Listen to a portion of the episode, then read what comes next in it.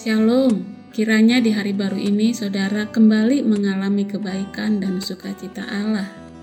Firman Tuhan yang akan memberkati kita, Mazmur 91. Saya akan bacakan ayat 1 dan 2. Orang yang duduk dalam lindungan yang maha tinggi dan bermalam dalam naungan yang maha kuasa akan berkata kepada Tuhan, tempat perlindunganku dan kubu pertahananku Allahku yang ku percayai. Demikian firman Tuhan. Saat lelah bertempur, ingatlah Tuhan kekuatanmu. Hidup di dunia yang telah jatuh ini memang melelahkan. Kadang pernikahan yang sedang dijalani begitu melelahkan karena berusaha membuat sepasang manusia yang sama-sama berdosa hidup dalam cinta dan damai ada kalanya menjadi orang tua sangat melelahkan, khususnya pada masa-masa ketika tampaknya anak-anak berkomplot untuk memberontak bersama. Terkadang kita merasa tidak ingin bersikap ramah kepada tetangga yang tukang protes.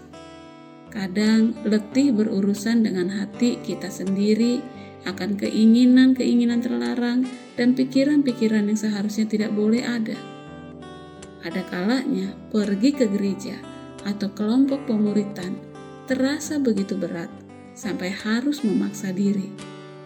Kadang merasa ingin pergi dari dunia kekristenan dan istirahat, tetapi tidak bisa.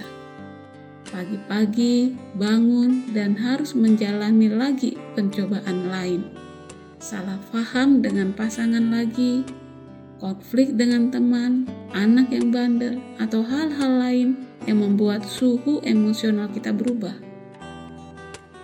Namun saudara, saat kita lelah dan merasa lemah, mari bukalah kembali Mazmur 91 ini. Di sana kita akan menemukan dan mengalami sendiri akan anugerah Allah. Dekatlah pada Tuhan, duduk dalam lindungan yang maha tinggi, bermalamlah dalam naungan yang maha kuasa. Hanya dia tempat perlindungan dan kubu pertahanan kita.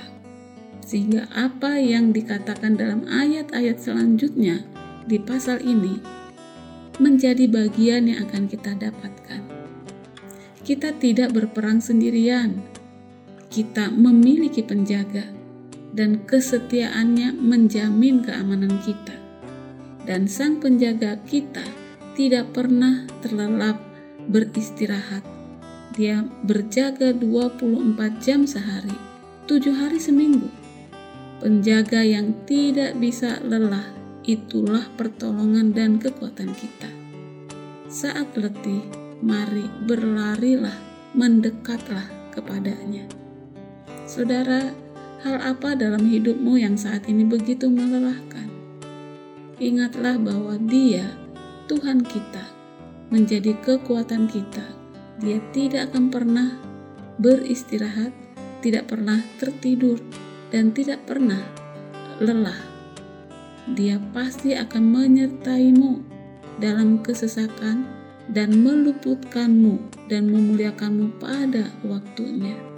Tuhan sumber pertolongan kita kiranya memberkati. Amin.